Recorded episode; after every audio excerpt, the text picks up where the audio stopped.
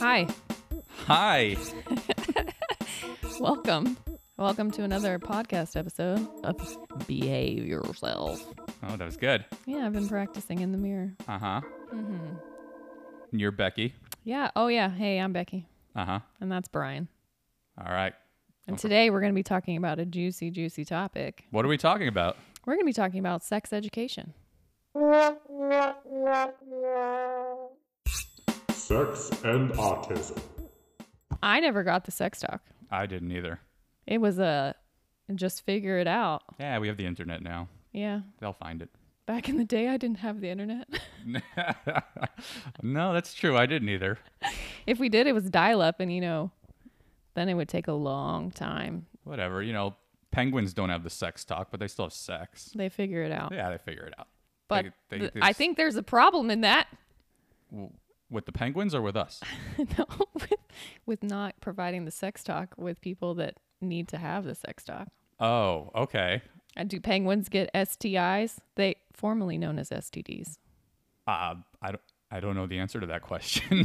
Somebody Google it. I mean.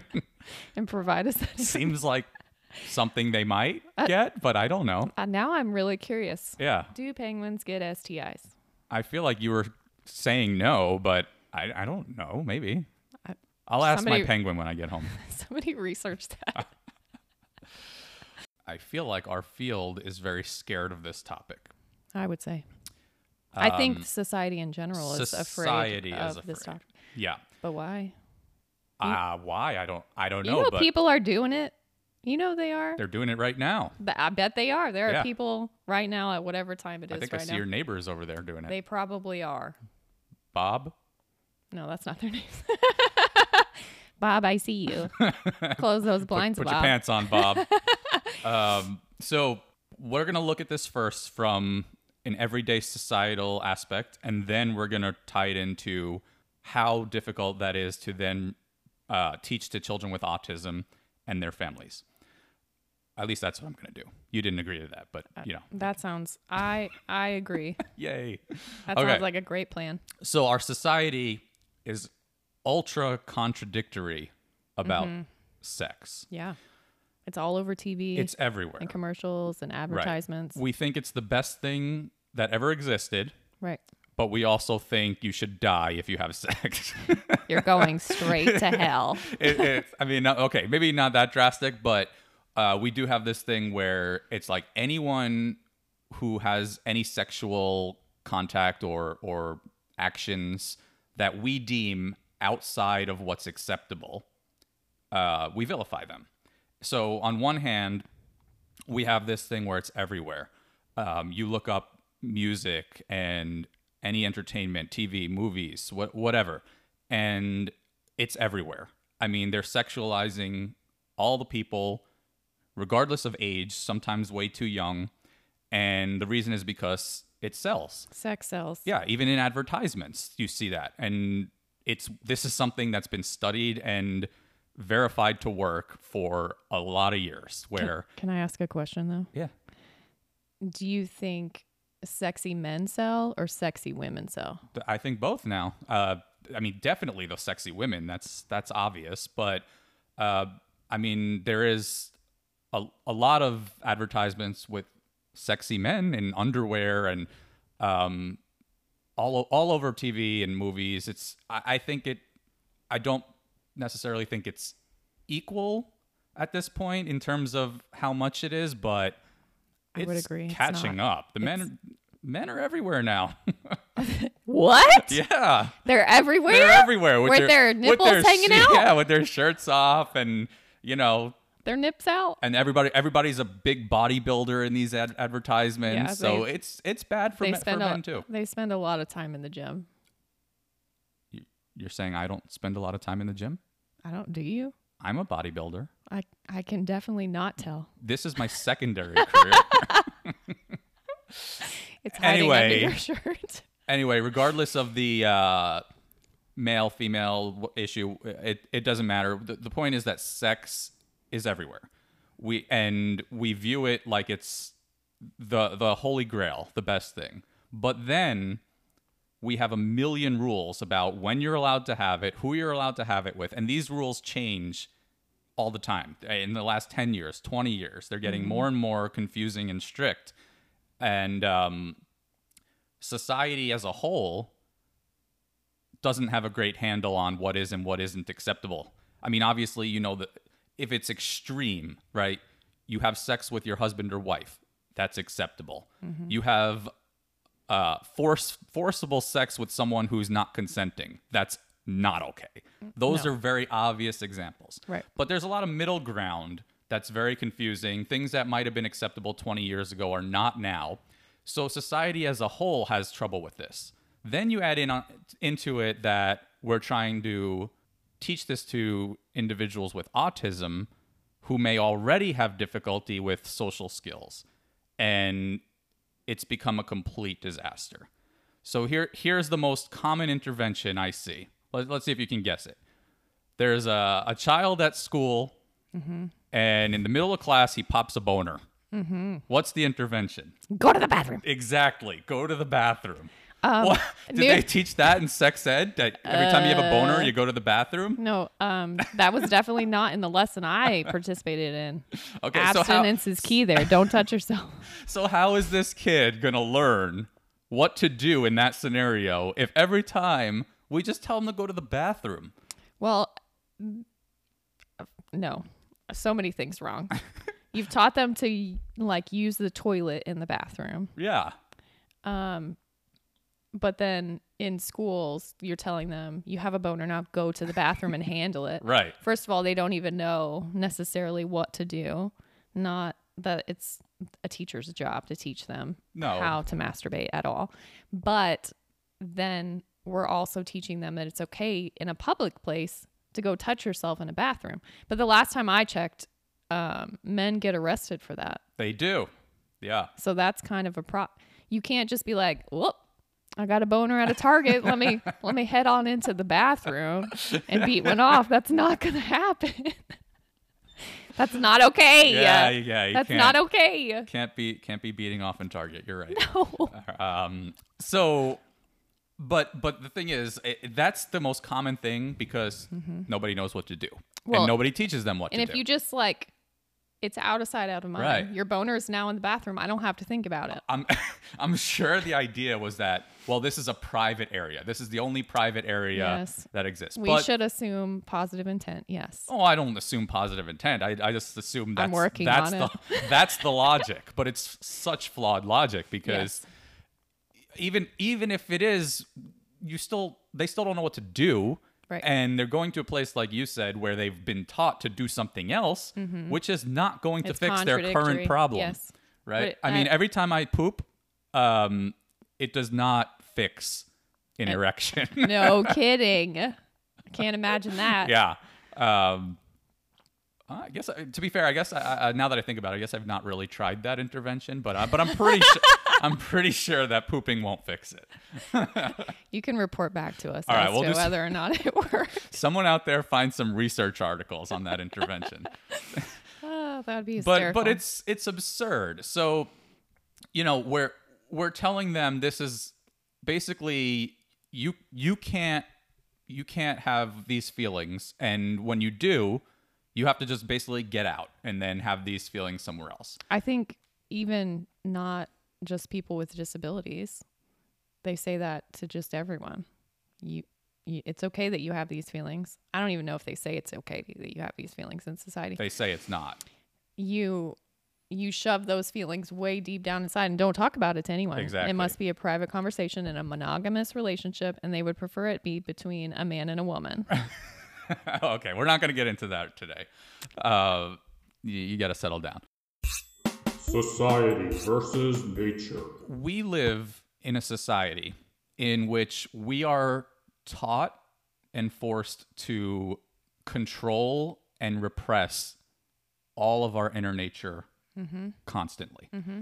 And I'm not saying whether that's okay or not okay. That's not what this is about. This is about how it affects the clientele we work with. But if you go somewhere, right, you go to you go to the gym, mm-hmm. you go to you go to a pool, a public pool or the beach, and you see uh, women, but also men too now, people are having sexual thoughts every second, right? You, you're looking at someone in a bikini, you're looking at someone lifting weights, and you're thinking all these thoughts that you would never tell anyone and you are not allowed to act on. Mm-hmm. So we have learned, the, the the overwhelming majority of us have learned to have those thoughts, but control them, not say anything, not stare at people. It's a fleeting thought. We say, oh, look at those breasts, and then we and then we move on with our day. I have those thoughts, yes. And then we move on with our day. Mm-hmm. But no one is teaching our clientele how to do that. Right. So for people, especially you're talking about level three autism and a lot of level two.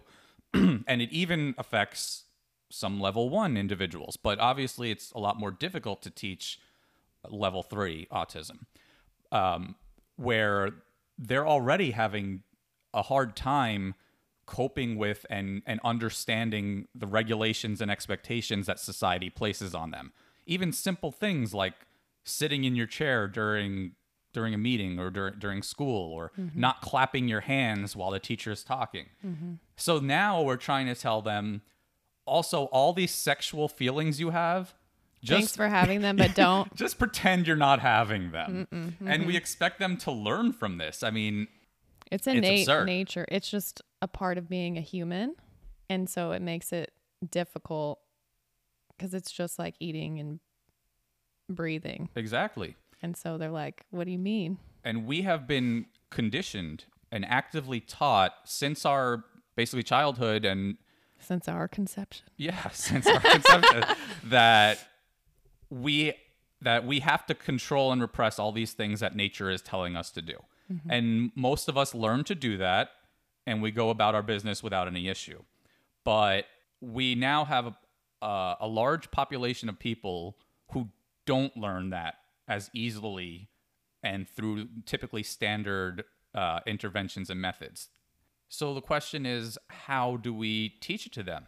And I'm not sure I, I know the answer, but I had a client once about five years ago. I don't remember his exact age, but maybe he was thirteen or fourteen. Mm-hmm. And he was getting in trouble at school and getting suspended for feeling women up inappropriately. Or not just women, the, the, the teachers, but also, also students, so young girls. Obviously, that's over the line. You can't have that in the classroom. Uh, they or did, in public. Or, yeah, yeah, you can't have that. Uh, that's that's obvious. So I'm not saying we should they should let him stay in the classroom. I'm saying there has to be some alternative or, or something to teach him. So this was a little bit out of my scope. I was not, and I'm still not, an expert in this area. So I did some research to find some people who were, who who were able to teach uh, sex education to children with autism or a- adolescents with autism. And the closest person I found was eight hours away. Wow. Yeah. And he he was very nice. Uh, I talked to him. He was a professor at, at uh, one of the universities. He had a lot of experience. But in order to get him to, to work on this, we would have had to pay for him to fly in, pay for room and board on top of his hourly fee. And it's just, it wasn't feasible. Uh, we, you know, we couldn't do it. It was going to be thousands of dollars, right. And the family wasn't going to do it because they didn't have that type of money. Was he willing to teach you? Like to mentor you? I, I don't recall. He, he was willing to work with us and work with the family. I, I don't remember the extent of, of how much we discussed that. I, I basically got some preliminary information, and then I took it back to the family and said, this is this is what I found. Here's the closest guy. Here's what, what it would be.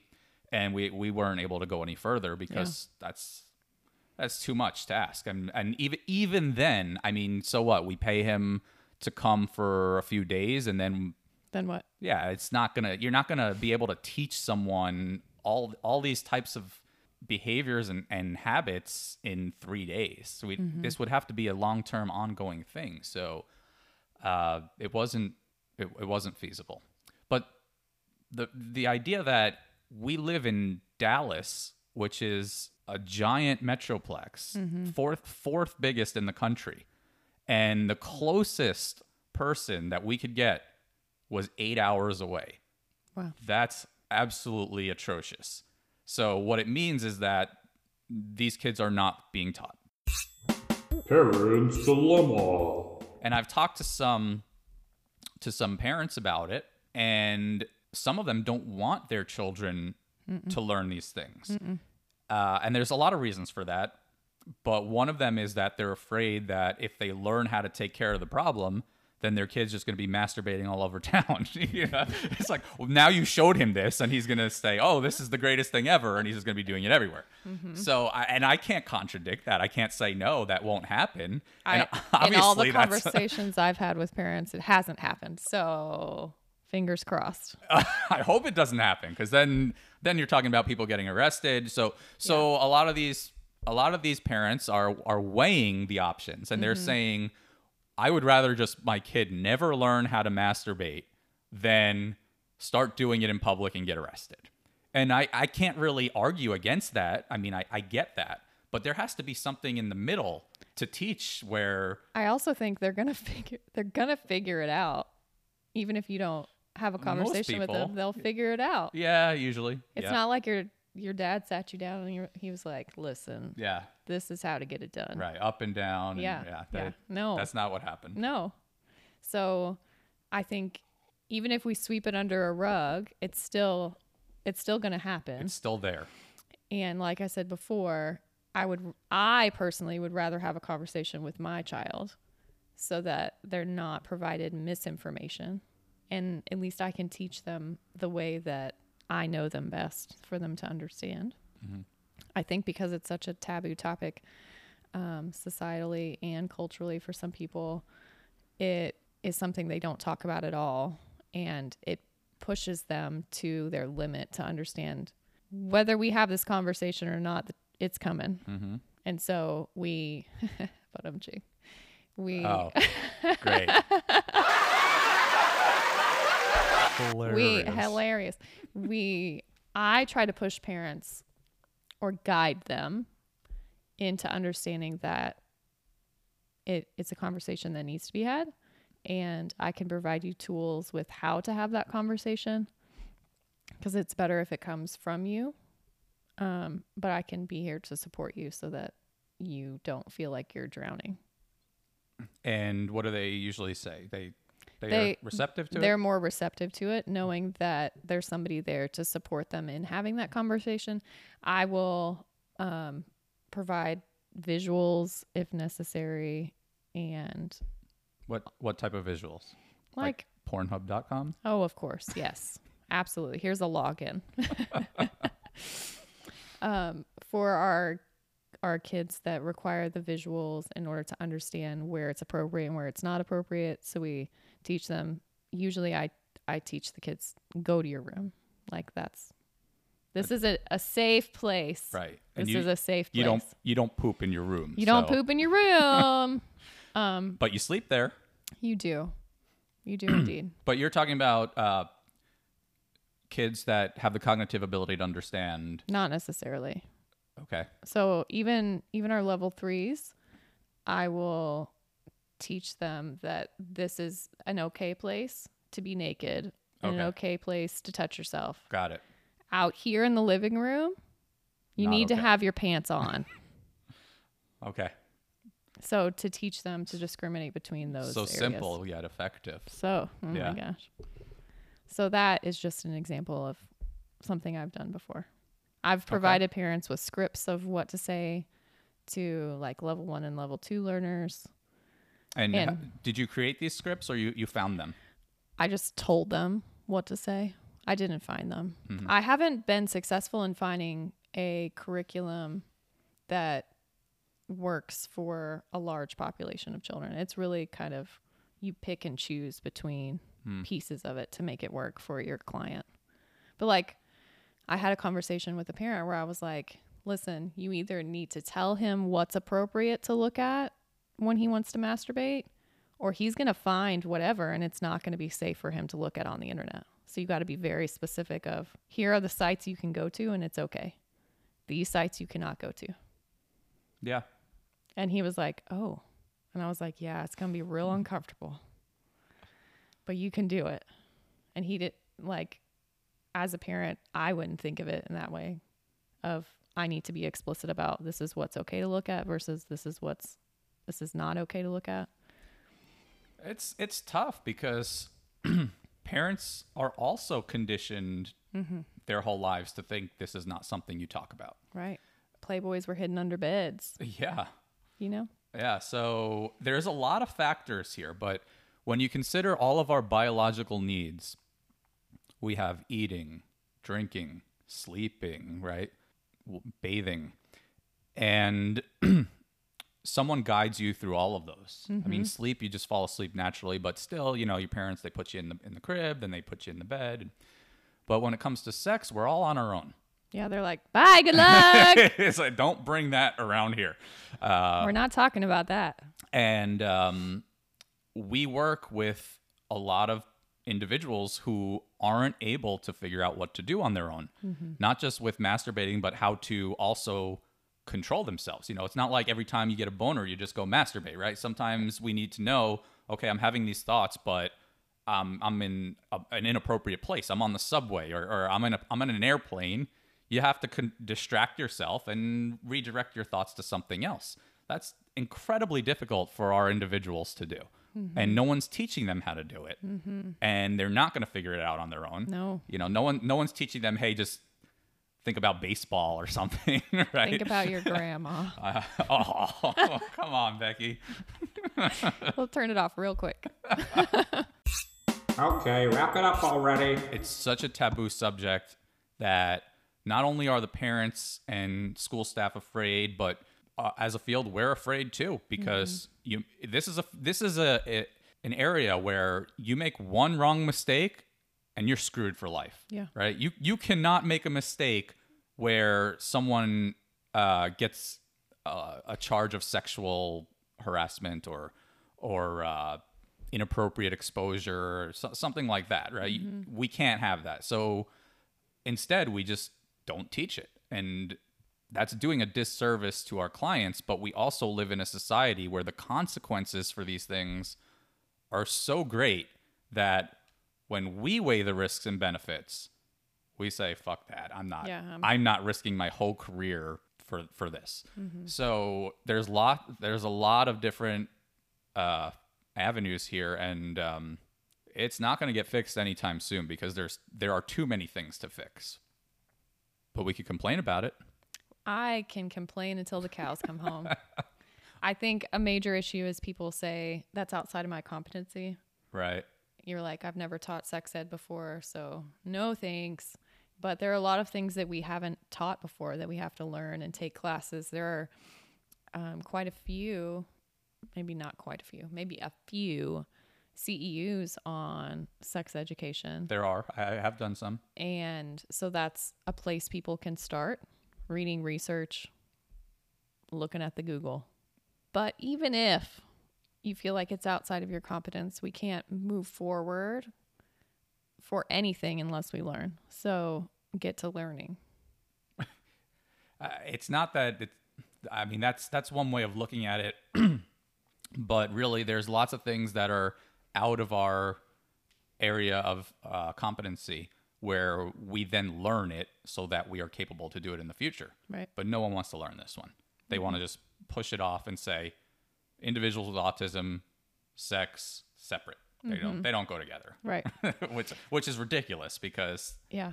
individuals with autism have biological needs just like everybody else. Yeah. And to say that good luck, you're on your own. Yeah. And, and then expect them to be able to control their behavior better is it's illogical yeah. if, if you don't if you don't target one of the most basic needs in our lives. Yeah.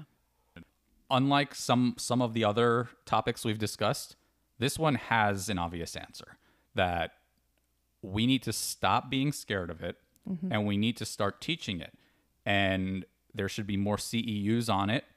Um, maybe at some point, uh, required C E Us, the way we have ethics and supervision. I mean, our society is, it's very important to be able to control your thoughts and feelings about sex in whatever manner you have them, whether that's knowing what to do with it and when to do it, knowing how to distract yourself, knowing what's right and wrong, uh, th- this is this is a topic that could ruin your life in one wrong move. Mm-hmm. And and pretending like it doesn't exist isn't going to make it go away. It does not make it go away. So we have to stop being scared. We have to, as a field, we, we need more more resources for this. Is there anything else besides telling our field to start actually looking into something that's one of the most major issues in the world?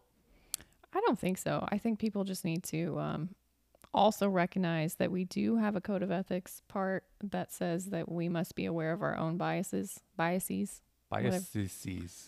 And if you feel uncomfortable talking about sex because of your how you've been raised or what you believe, you need to check yourself. Because if a client requires this conversation, then in order to be a successful individual in society, then we need to be able to do that.